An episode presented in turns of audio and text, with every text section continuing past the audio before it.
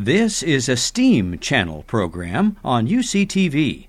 Go full steam ahead at uctv.tv slash STEAM, where science, technology, engineering, arts, and math converge. Hi, I'm Shelley Kurth, and I'm here today with my colleague, Dr. Nicole Assisi, with our next installment of How to Stay Sane in These Times of Unprecedented Parenting.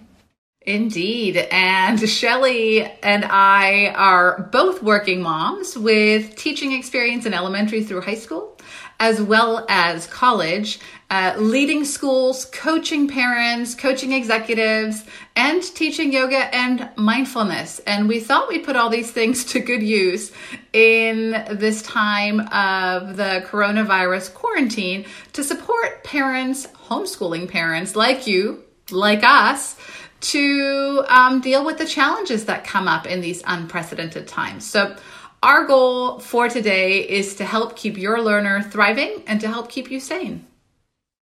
These days of quarantine have been tough for a lot of us. We're cooped up inside for a lot of the day with new responsibilities and full houses.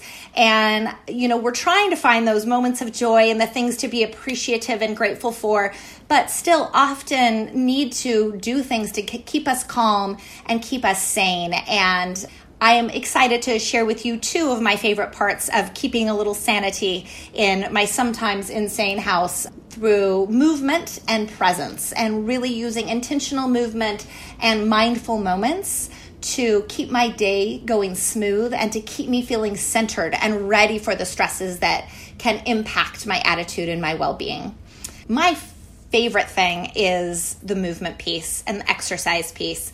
If your body feels better, then your mind feels better. Scientists have found that regular participation in aerobic exercise has been shown to decrease overall levels of tension, elevate and stabilize your moods, it improves your sleep, your self esteem. It's important, and you can get great results from just five minutes a day. You can get those anti anxiety effects. I know it's not possible for everyone, and it's certainly not possible every day. But if you can get outside and take a walk, take a jog, take the kids on a bike ride, or pull the wagon around the block, even five minutes can have a, a real impact on your mood. Um, but if you can't do that, you can do fun things in the house. We have jumping jack contests we set a timer for five minutes and try to do those jumping jacks. And I'll tell you, that is harder than it sounds. Um, challenges you can do volleyball, play volleyball with a balloon in the house, something to get some laughter happening, something to get some movement happening. It really will affect your attitude for the rest of the day. I am honored and lucky to get to be a yoga teacher, and I use some yoga postures in my daily well being. But that's intimidating for a lot of people. I'm going to tell you right now, you do not need to be a lifelong practitioner of yoga to get some of the amazing benefits of mindful movement. I'm going to teach you today uh, a posture that I think is so relaxing and so wonderful to regenerate my body and to make me feel better. And you can use it. It's it's really friendly for the house and the kids like to do it too. I call it legs up the wall. And here's a picture of me doing it with my legs up the wall. Or you might want to choose legs up the coffee table. I do it like this. Anything that you have and anything that your body says yes to, you have to do something, make sure it doesn't hurt, make sure it's good for you.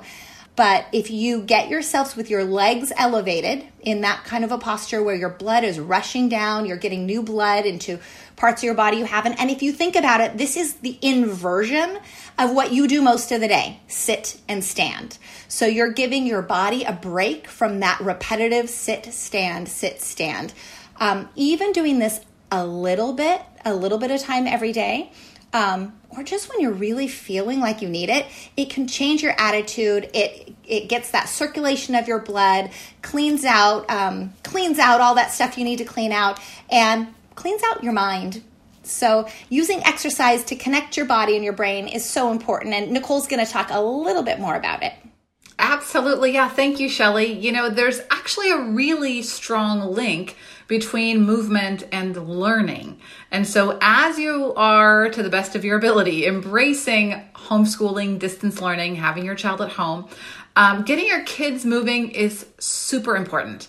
Research shows that exercise, um, actually stimulates some brain chemicals known as neuroepinephrine and dopamine, which energizes you, it elevates mood, but it also helps with memory and student learning. So there's some really strong research and a connection between movement and learning. And that research actually shows that movement, moving your bodies and activities should become as important as important as actual book work. So, again, there's a lot of research there that the traditional sit and get format that students are getting in school actually isn't helping them connect their brain and their body in the best way. So you're kind of at the leading edge of research. And if you're interested in learning more about that, Eric Jensen has a great book that is called Teaching with the Brain in Mind. And specifically, chapter four of his book is available through ACSA uh, online for free. And so read a little bit more about this brain and body connection. So, knowing how important it is, how do you get your kid to move? One really simple thing that we do throughout the day is we roll the dice. Uh, and here's an image more specifically of what I mean by that. But my son will roll the dice, and based on that, we choose a row and a column in this chart and we just move. So whether it is doing five jumping jacks or whether it is stretching or jumping over the line, these are really quick take less than a minute and just get that blood flowing. Remember, getting the blood flowing and getting that exercise releases the neuroepinephrine, the dopamine. It helps with mood, it helps um, stimulate and energize you, and it helps you with memory. So, if you, like me, are finding moments of frustration educating your child, and it, when you feel that tension, um, we'll talk more next week how to deal with that from a communication standpoint and how to relieve some of that stress and like a parenting and interpersonal perspective. But get moving is usually a great first step. But there are things that you can do that are also a little bit longer. If you have an elementary age child and um, are not feeling very creative or inspired, I know often I'm not around movement. What we love to do at home is something called Go Noodle. Go Noodle is an online app that has different dance videos, uh, different jumping and running exercises, things that you can just do in your living room with your kid. My son loves it. And those videos are usually between three to five minutes and just enough to get that heart rate going up. If you want something more calming and are thinking about yoga, Cosmic Kids Yoga is a great yoga program that offers online yoga lessons for your kid. But what if you have an older kid? Rather than going to a default site, we encourage you to just sit down with them and figure out what do you like? What do you want to do? Have you thought about exploring martial arts? There are some great videos out there. Are you thinking about yoga? A friend of mine has two kids that just built a CrossFit area in their backyard. Really cool idea. My son actually started exploring something called capoeira, which is Brazilian martial arts. Lots and lots of stuff out there, but get creative, explore some different things. Most importantly, move that body and get those good hormones and that energy and those chemicals flowing through your body. My teenagers have we we take turns building a workout, and we're lucky enough to have a yard, and they um, have done some really hard workouts for me. So today I can barely lift my coffee cup, so uh, my arms are very sore. Um, I you know I stress, and I and Nicole and I have talked a lot about this. This these tools are not meant to make you feel like one more thing that you have to do. We really want you to just know that it's out there. If you're feeling stressed or feeling like the days aren't going smoothly, that maybe some of these tools might be helpful. Being intentionally present and aware is sometimes called mindfulness.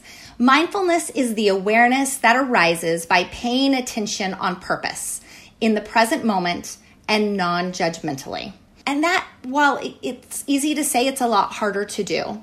I think some of the, the things that really help me, me and are super easy, and you'll think that doesn't feel very mindful, but it's the beginning of really having intentional mindful moments, is think about your body and what feels stress, what feels like it's carrying the stress in your body today. I feel it often in my shoulders and in my jaws. And so when I'm uh, when I'm thinking about it, I might do some shoulder rolls or shoulder drops and full, fill my intention with relaxing those parts of my body that are feeling stress. My jaw, loosening up my jaw. I think about my tongue because sometimes I'll feel when my tongue is like really in, in like full action. Um, how do you relax that? That's being really mindful and really intentional.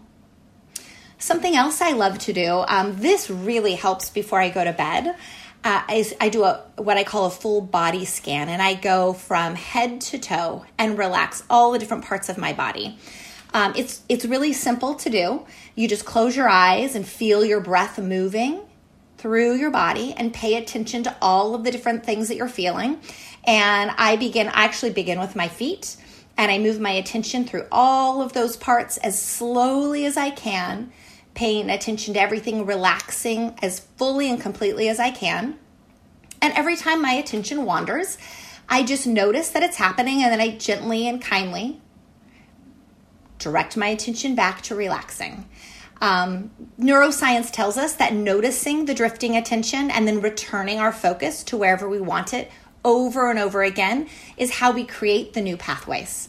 So it's okay. Your mind's doing its job when it, it, when it wanders. It's giving you something to think about, and you're doing your job, building that muscle of mindfulness to bring it back to the task at hand, to that attention. Mindfulness evokes that relaxation response that we were really looking for, which is the opposite of the body's fight, flight, or freeze response. It's shown to help with depression, with pain, with anxiety, and again, highlighting that idea that the brain and the body are connected. So when you hear the word mindfulness, you no longer have to feel like that's for somebody else.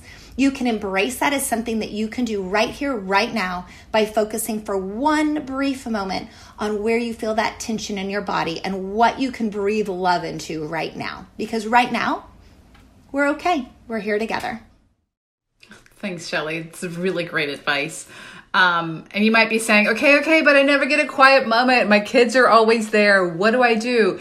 And part of the trick is bringing your attention without judgment just to whatever you're doing in the moment. And I know Shelly mentioned this last week, but all of us are washing our hands a ton. Um, and why not during that moment just be completely present as you're washing your hands? What does it feel like to have the soap in your hands? What is that texture? What does the water feel like on your hands? Is it cold? What is the temperature like? And that is something you can do with your kids. Just have them slow down and really just be in the moment.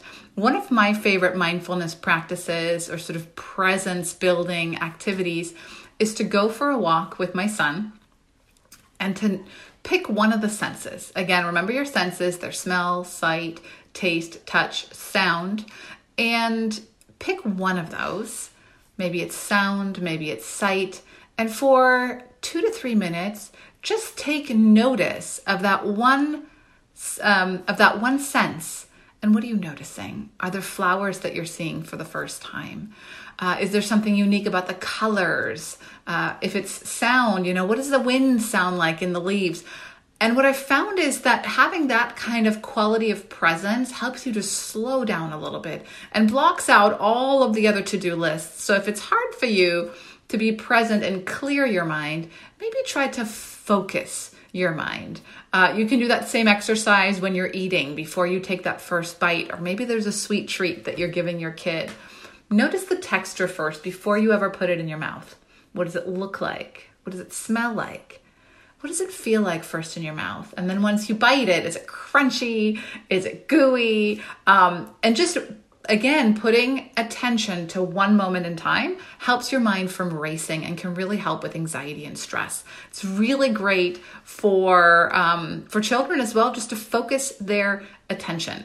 Now, if you want something a little bit more structured or you're looking for a guided meditation for kids, um, we talked about this earlier, but Cosmic Kids Yoga has a playlist of guided meditation, and we've actually provided you with a link in the comment section so that you can just click on that and i think there's you know 10 or 15 of them to choose from and that'll walk you through a guided meditation if you want you and your child to do something a little bit longer But one other thing to try is bringing your attention to the present moment in your daily communication.